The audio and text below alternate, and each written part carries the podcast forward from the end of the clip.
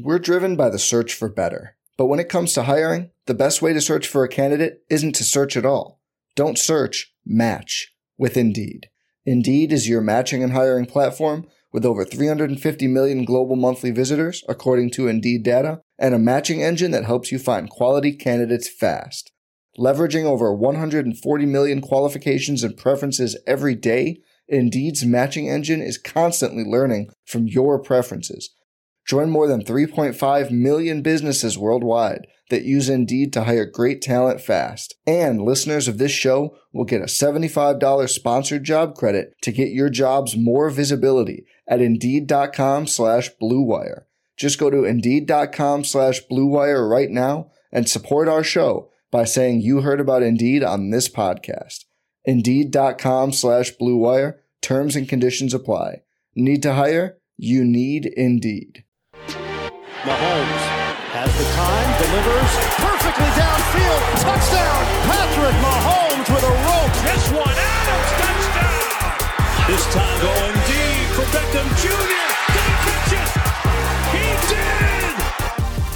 Hello, everyone. Welcome back to RotoViz Overtime on RotoViz Radio, brought to you by Blue Wire. My name's Colm Kelly. You can follow me on Twitter at Overtime Ireland. I will be joined on today's edition of the podcast by Sean Siegel, as always, and we'll also be joined by Blair Andrews, one of the co-owners at RotoViz.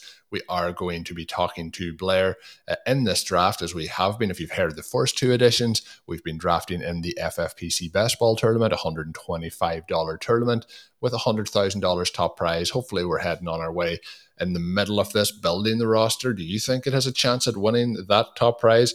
Uh, let me know over at Overtime Ireland if you do or don't believe that is the case. But on today's show, we will be continuing that final stanza of the draft. We'll be picking up those late round targets. We'll be seeing who we can get to seal this team and get it ready for success this season. So we'll be on the draft board. Just before we do that, I want to let you know, as always, as a loyal podcast listener, you can save yourself ten percent off a RotoViz N F L pass. All you have to do is add the code R B Radio twenty twenty-one at checkout. That gets you access to all of the content, all of the tools up on the rotoviz dot com website. So don't miss out on that. Save yourself ten percent. That is R B Radio twenty twenty-one. But let's jump straight into it. Let's get back to the draft and uh, keep that clock ticking.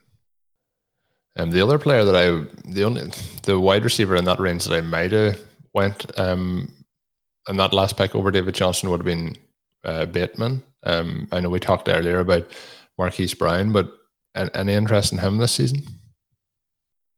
For sure. Uh, it's very, it's pretty rare you get a, a first round receiver, um, rookie receiver this late in drafts. So, you know, I mean, this is about where Justin Jefferson was going last year. And obviously I'm not saying Bateman, Bateman is going to do what Jefferson did, but um, when these guys are going way later in, uh, in fantasy drafts than you would expect based on their, their reality draft position, I think that's something to pay attention to. Yeah, at the minute it just feels it feels too late for me based on on where he went in terms of N F L draft capital. I don't know who's filling up this queue, but if somebody could make a case for Emmanuel Sanders as our our top player on the board, I'd like to hear that. I think Sean I think Sean added him in. I, I have drafted Sanders too. I'll hold my hands up. Um, I, I don't. So Blair, I wanted your take on this as it fits within your research. That in after the top one hundred, we actually really want to be looking at these veteran wide receivers. Gabriel Davis, very efficient last season. He looks like the breakout guy. He looks like the guy who could be the other star with Diggs in this offense. But they do add Sanders. Sanders has been decent, but probably a little bit, you know, overrated the last several years. And yet the reports coming out of Buffalo is that he is going to be a huge part of the offense and could bounce back to this monster season. So we have sort of these contrasting and really conflicting uh, sort of viewpoints on this. Are you taking any Sanders? I haven't been taking any Sanders, but I do understand the argument for him. And I think, right, in this offense, you know, if there wasn't so much weird stuff going on with Beasley, I think that he would be a pretty intriguing target just because he was getting some volume. Um, so if Sanders is going to have that sort of role or even a possibly bigger role, then I think that makes sense Um, but I mean, that said, it's it's still hard for me to actually click on their names when I'm in a draft. You know, like I think uh, someone like Sterling Shepherd fits that mold really well this year. Someone who is being undervalued and probably gets a lot of value or gets a lot of volume and uh, returns a, a good win rate. Um, but still, I have not been drafting a lot of him. So, and I'm I'm having I'm having a hard time even following my own advice. Yeah, it's difficult advice to follow because it's not very fun. And so, you know, we're, we're looking at these guys that we think could have bigger seasons. One of the things for me with Sterling Shepard is I just don't see any way that he could have a big season. And and that does factor in for me, even though when he's actually been healthy in the past, his win rates have been good, right? I mean, he, he delivers the kind of production you need from the slots he is drafted out of. I, I could see Emmanuel Sanders having a huge season, even though I have always been someone who didn't draft him, didn't necessarily care for him. He snubbed the Chiefs back in the day. Uh, he was one of those sort of Peyton Manning breakouts. But yet we can't we can't say that it's all on Manning. I mean, Emmanuel Sanders, after he busted with the Steelers, has been a good player.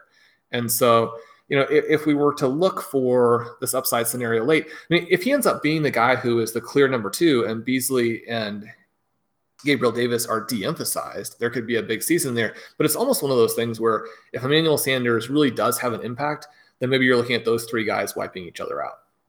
Yeah, and even if we look back to last year, I, and I know he's not going to play the same role that John Brown played, but you know, John Brown had a significant enough impact that we could play him in weekly fantasy last year. So, you know, if Sanders does along the same lines this year and potentially more, I think I think that offense is going to score a lot of points. Um, and you mentioned, Blair, the situation with Beasley. Like, who knows what'll play out in that before the start of the season. So, um, I think I think Sanders could be interesting. Um, and and those teams that I, I'm quite happy when I'm taking those running backs and that kind of nine, ten, eleven, twelve range. Um, he is somebody that I tend to in those drafts come back to. There's a there's a couple of those guys in that range that I I tend to end up drafting. And it's uh, they're picks that aren't very exciting, but their their picks I think could prove significant at the the end of the season. Um, we are about eight picks away from from our next our next two selections. Um, where are we? Where are we starting to point here? Um, there's a couple of um, interesting kind of running back options, I suppose we could say, still still here on the board, who are probably going to be the majority of the options. Or is there any? Um, wide receivers? You mentioned Rager earlier, obviously the week fourteen bye as well, but is there any other options in here that uh, that you'd be targeting, uh, Blair? Yeah, well, uh, Bateman is still on the board, so he is uh, definitely interesting. Um, might be a little bit early for a guy like Darrington Evans, but Um, he's someone I'm trying to get on a lot of teams this year. Uh, One other thing to consider on Bateman is that both of our quarterbacks play against Bateman during the fantasy playoffs. And so if we're hoping for those games to be shootouts, then having some exposure to a Ravens player who would come back against that would be something. Now, we do have Mark Andrews, so we're already set up there. It's a matter of if we think that those games can sustain more, or just it would help to have even a little bit more exposure. Uh, another team that potentially would factor in there to try and get through week fourteen is the Chicago Bears, but the Bears simply don't have guys that you can really draft at this level. Yeah, I think I, I thought... I'll be honest, he was somebody I mentioned I may have reached for at the last pick. So I, if neither a user against it and he does last through these next couple of picks, I think I would lean to Bateman as that first option. I'm sure he's going to go off the board here soon, though, but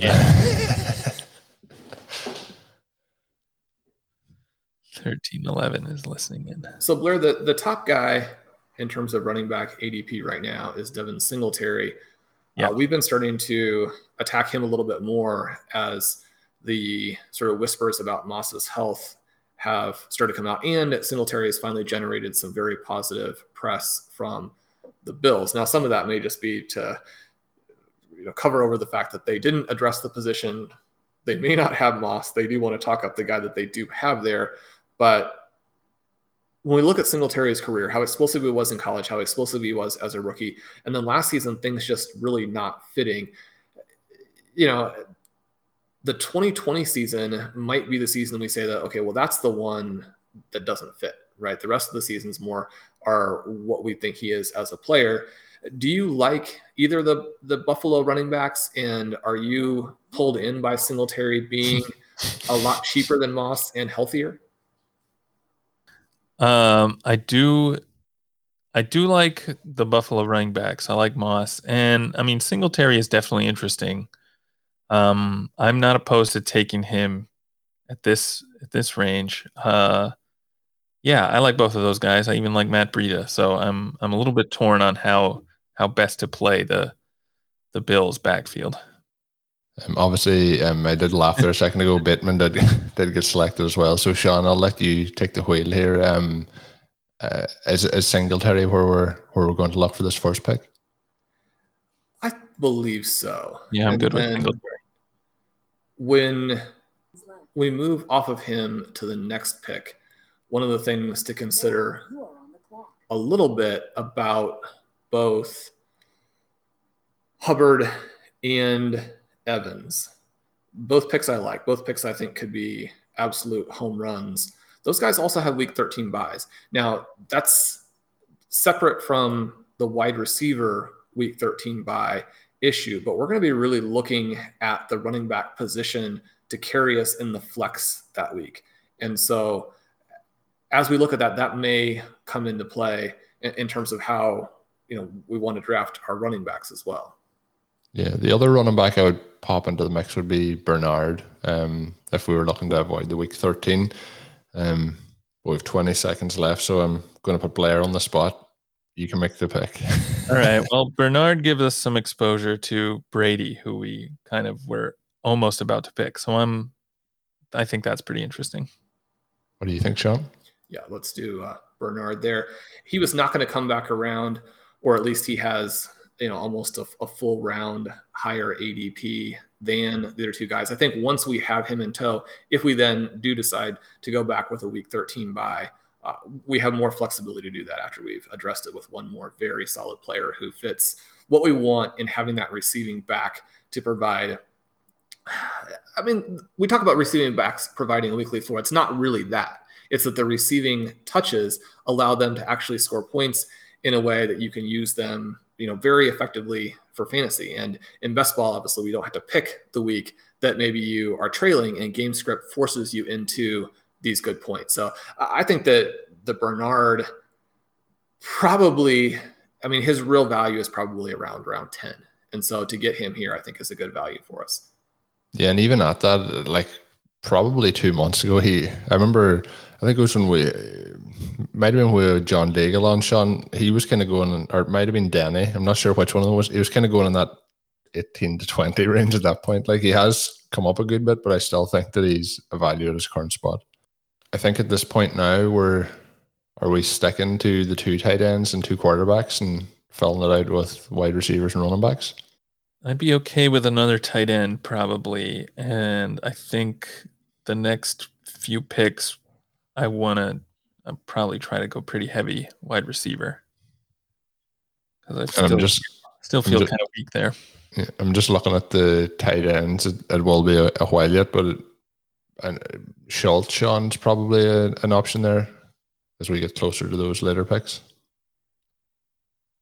Yeah, he's the guy that, that we like. Um, Zach Ertz, if he had made it to us at that turn, would have become interesting because he's going to end up, you know, not being on the Eagles, and so would have given us some a different value there. One of the things here, and again, we don't really have enough picks to say this with a lot of confidence, but the two tight end approach does give better results in terms of win rate, in terms of top two percent, in terms of average score. Now we're just talking about not very many teams.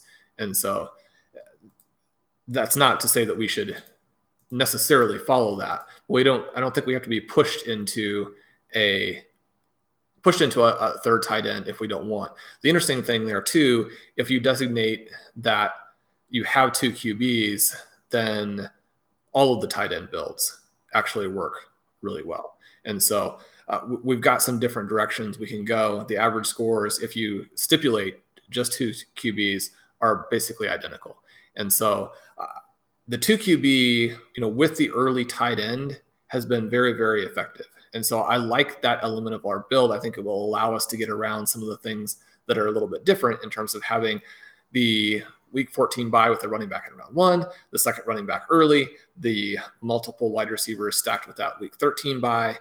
Even with all of that, the build works very nicely overall to create a team that should have a much better chance than average of winning, and it's going to be fairly unique. I just realized we picked like every receiver named Moore. It is the triple Moore team here. You can't go wrong with those guys. There you go. Hey, RotoViz radio listener, this is Curtis Patrick from the Dynasty Command Center podcast, and I've got a special deal for you today. Go to roto viz dot com, click the subscribe button, put the twelve-month subscription in your cart, and use promo code R V radio twenty twenty-one. That's R V radio twenty twenty-one, and you're going to save ten percent. Taking advantage of this deal, getting your hands on what's included in the package is the best way to enhance your performance this year. So go to roto viz dot com and subscribe now. We're driven by the search for better. But when it comes to hiring, the best way to search for a candidate isn't to search at all. Don't search, match with Indeed. Indeed is your matching and hiring platform with over three hundred fifty million global monthly visitors, according to Indeed data, and a matching engine that helps you find quality candidates fast. Leveraging over one hundred forty million qualifications and preferences every day, Indeed's matching engine is constantly learning from your preferences. Join more than three point five million businesses worldwide that use Indeed to hire great talent fast. And listeners of this show will get a seventy-five dollars sponsored job credit to get your jobs more visibility at Indeed.com slash Blue Wire. Just go to Indeed.com slash Blue Wire right now and support our show by saying you heard about Indeed on this podcast. Indeed.com slash Blue Wire. Terms and conditions apply. Need to hire? You need Indeed. Purchase new wiper blades from O'Reilly Auto Parts today and we'll install them for free. See better and drive safer with O'Reilly Auto Parts. Oh, oh, oh, O'Reilly Auto Parts. I think it makes sense maybe that uh, a tight end two, Q B two build would would work, or at least would give you more upside because it gives you more shots at those late. So I think you're using the word more a lot, but it gives you more shots at those late breakouts at running back and tight end, or at running back and wide receiver. So, um, yeah, if we decide we just want to stick with the two tight ends, I'm definitely good with that as well. But Blair, your your jinx is only working in one direction. Cole Beasley has not come off the board yet. Yeah, I can't understand it. Both Beasley, I think it's the date you're drafting that other team. That's the only explanation I can imagine. Beasley and Davis are still there. Jacoby Myers, week fourteen bye. Uh, I think the pretty strong favorite to be the wide receiver one for the Patriots. Sterling Shepherd, as you mentioned, still there. Uh, Christian Kirk, is there any chance, Blair, that he has his breakout a year later than people were expecting, and in part because Moore and Green have taken both some of the attention and some of the pressure off of him?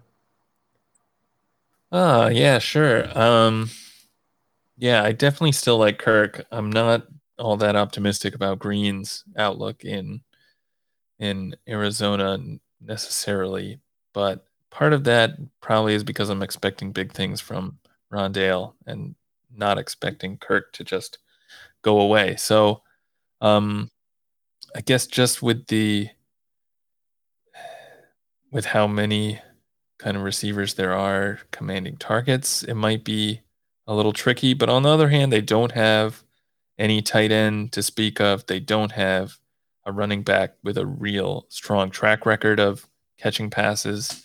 And we know they like to play fast. So I think you could definitely see them have three or four fantasy relevant receivers. I mean, at his cost, Kirk, I think, makes a lot of sense. What are your thoughts on Tariq Cohen? coming off injury. I think the latest news I read was not that hopeful, uh, not that optimistic about his recovery necessarily, but if he's healthy in that offense, you would expect he'd get some some targets. The, the, the news of the injury, there does seem to be, I don't know, I, I think when there's concern around injury, that's a pretty bad sign, because I think most of the teams are going to talk up how much ahead of recovery and how well the player's doing. And I think then that that's something that tends to worry me when we're talking about things being behind schedule or maybe not as good. Um, I've always liked him as a as a player, um, but uh, the news, uh, the injury news, is really concerning. No, again, we're, we're we're talking about not a huge number, but both logically and in terms of the results, the best results do come from a seven wide receiver, seven running back team at this point. I'm curious as to how much more excited about the running backs we might be here. We talked about trying to avoid the week thirteen guys, but Hubbard, uh, I think, is almost a no-brainer at this level if he gets back to us. Penny, someone else who, you know, there's always injury concern with him, but could be somebody who scores so many points that he would be a guy to take us across week fourteen when Jonathan Taylor is out. I think that I would lean toward making sure that we have options at running back, considering that in the crucial week, our first round pick will not be playing. Yeah, no, that's definitely reasonable. Um, and I, I would, I would tend to agree with that. Um, You mentioned, Sean, earlier, um, Jacoby Myers and the Patriots. Um, what's your thoughts on him here at this point, even though he has that week fourteen bye? Obviously, our, we're kind of doing the opposite. Our, our running backs, we're going to try and avoid, uh, you know, cover that week fourteen, but we obviously need to, to cover that week thirteen situation as well with the, the wide receivers. Are we just going to pin our hopes on the running backs filling the... Yeah, I think that, that Mac Jones could come through and actually have a very strong second half of the season, and Myers does seem to be the guy there. Now, Nelson Aguilar was good enough in a situation last year with the Ra- Raiders where, I mean, there was opportunity, but he still had to go out there and seize that. I don't ever want to denigrate or discount a good season that someone had just because the opportunity was there. There were other receivers on that team who had the opportunity and didn't, you know, didn't go grab it. You know, Henry Ruggs as one of the, the prime examples. So, you know, there, there could be some competition for that role, but Myers seems like a guy who, you know, if he had scored some touchdowns in the last couple of seasons, then uh, even just something little like that would have the fantasy community looking at him differently. One of the other things I was looking at here, and Blair, I'd be interested in your take, both in terms of just this one season that we have of Slim and then the longer time period we have for the classic, this Q B stacked with the wide receiver one and the wide receiver two hasn't turned out very good results. Does that eliminate Marquez Valdez-Scantling and Allen Lazard from consideration? For me, it doesn't.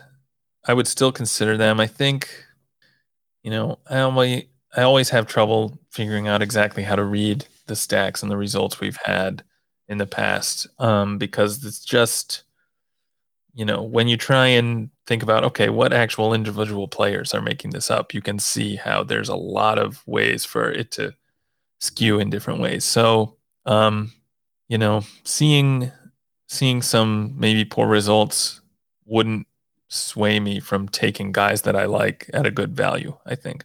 Um, you know, now in terms of M V S versus Lazard, I don't know. I think it sounds like M V S is probably has a little bit better chance to be the wide receiver two there. Um, but it's hard to tell.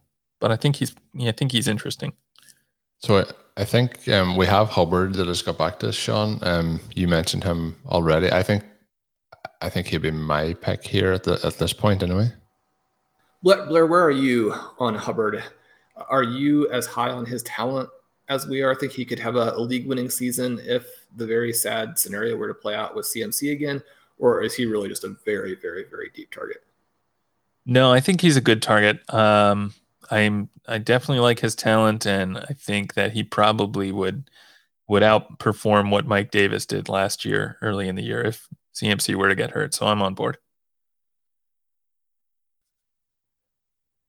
So um, we're probably uh, leaning, unless we change on, on Penny or Cohen, um, we're probably leaning then back towards wide receiver. My only thing, and I know I've mentioned this a few times, uh, that's Hubbard now with a week thirteen bye as well. So we, we're starting to get into a situation where we have almost um, you know, half of the team with a week thirteen bye. So that would probably rule me more off the two Packers wide receivers than than the other options. Um, with thirty seconds to go on the clock, does anyone make a pitch for who we should be taking here? I don't have a wide receiver I like. And so I think that Penny, if we think he's got any shot of being the number two in Seattle, would be a pretty clear-cut choice. Blair, do you have a wide receiver you like here? Uh, I don't. I like guys who are going later. Dyami Brown, Hamler. I think these guys will hang around. So I'm good with Penny. Yeah, no, I agree with that too, because I think when we look at these last couple of rounds, I think we have a number of different wide receiver options that we will like. Um, that's what I'm hoping anyway. And I think we probably um, see the rest of the way out pretty much with, with wide receiver. You mentioned uh, some of the later guys you might like, or you, you said there is later guys. I know Sean's guy in this uh, last couple of rounds is K J. Hamler. Um, so is there anybody that you're interested in and getting aboard here on the team?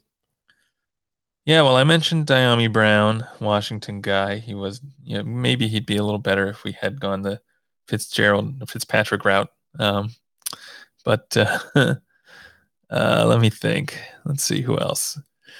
I mean, it sounds gross, but Kadarius Toney was a first-round pick.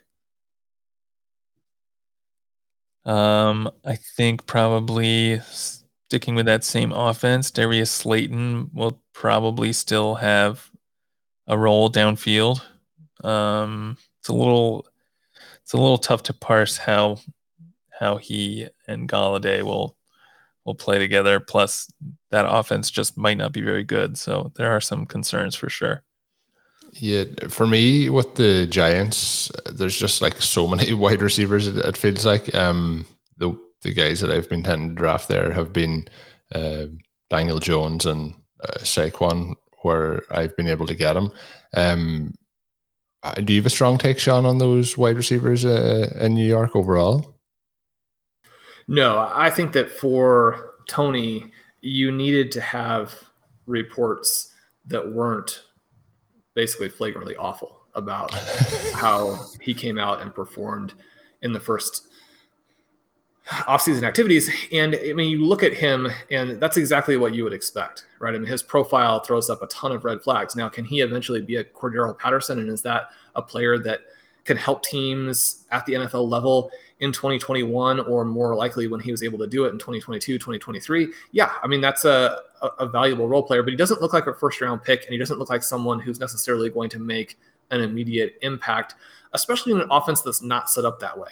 You know, if you have an offense that's set up with an established elite passer, you have an elite number one, and then you have a hole to where, you know, defenses are going to be playing in a certain way. The young player can really emerge. That's one of the reasons why we really like Rondale Moore, even though he hasn't gotten quite the same buzz as an Elijah Moore. You know, both of those guys are in a situation, or at least Rondale is in a situation where he's got the quarterback, he's got the wide receiver one to take the attention. And then, I mean, he could really go crazy playing off of that. Tony's not quite in that same situation. Now, with Rondale Moore, you could say, well, if A J Green actually does have a little bit of a bounce back, and, you know, he would need to probably improve like four or five years worth of attitude in order to do that, in addition to actually, you know, probably improving physically as well. But, you know, if Christian Kirk, if one, or certainly if both of those guys emerge, then there are going to be some target volume problems for Rondale. But we can see a path to a big-time breakout season for him.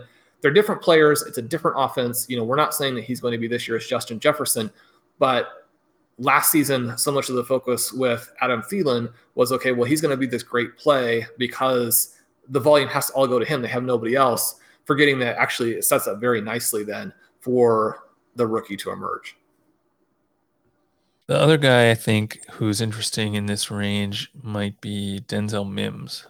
Um, maybe it doesn't make as much sense with Elijah Moore on the team, but uh, that looks like an offense that now has some pretty interesting weapons. Um, you know, maybe Zach Wilson is uh, an upgrade from Sam Darnold, and um, no Adam Gase. So, you know, uh, I can see, you know, Mims wasn't great last year, but he was getting some, getting some targets, getting some air yards, um, pretty much right when he was healthy and able to be on the field. So that's a little bit encouraging.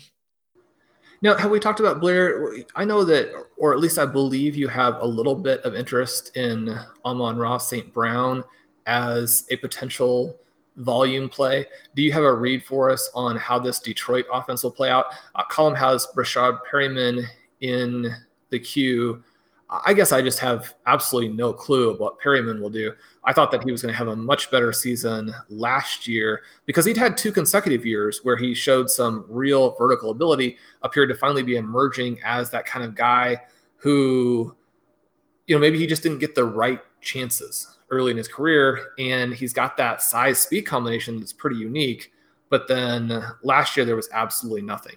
And so, you know, we start to ask about Amon-Ra. He does get drafted. Should he have been somebody we, we would have looked at, Blair?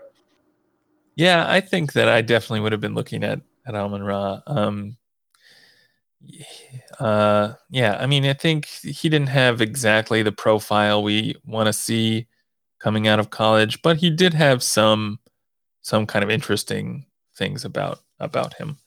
Um, you know, and then for Perriman, he just really doesn't fit the sort of late breakout mold that we have seen. Uh, I think Devontae Parker is like the only guy who's been drafted in the first round who's broken out in year five. I want to say you you probably wrote that up in one of your uh, wide receiver breakout articles. Um, so for Perriman to go and and actually have a big season this late in his career after being such an early pick is kind of Um, probably not the most likely outcome, but uh, yeah, it's a really tough offense to read. And I mean, I think the the issues with the or the kind of confusion with the wide receiver is all the more reason to get Hawkinson when when you can. So I think the first pick here, Sean, I, I don't think we can we can leave the draft without the signature K J Hamler pick, can we? Yeah, looking at it, I mean, it would be hard. It doesn't really fit that well, or it didn't work that well last year in the slam. It's worked actually quite well in the classic, or it's worked very solidly in the classic, which obviously is a deeper format. I just think that his upside is so far and away above any of the rest of these players that, I mean, he, I think that he has to be the pick. The other guy that I, I was interested in, Byron Pringle as an option against Dyami Brown, probably for the last pick. Um, what's the case for Pringle? Well, they like him, and everybody else is terrible. I mean, we know that Demarcus Robinson is not is not an N F L player. We know that McCole Hardman has really struggled and can't run routes. There seems to be this comfort level between Pringle and Patrick Mahomes, and maybe you have a little bit of a floor there. Brown is the guy, kind of as you mentioned, who has this vertical element to his game and would seem to fit very nicely with the Fitzmagic profile, and certainly with McLaurin and Samuel drawing the attention, you could see him get behind the defense for some big plays.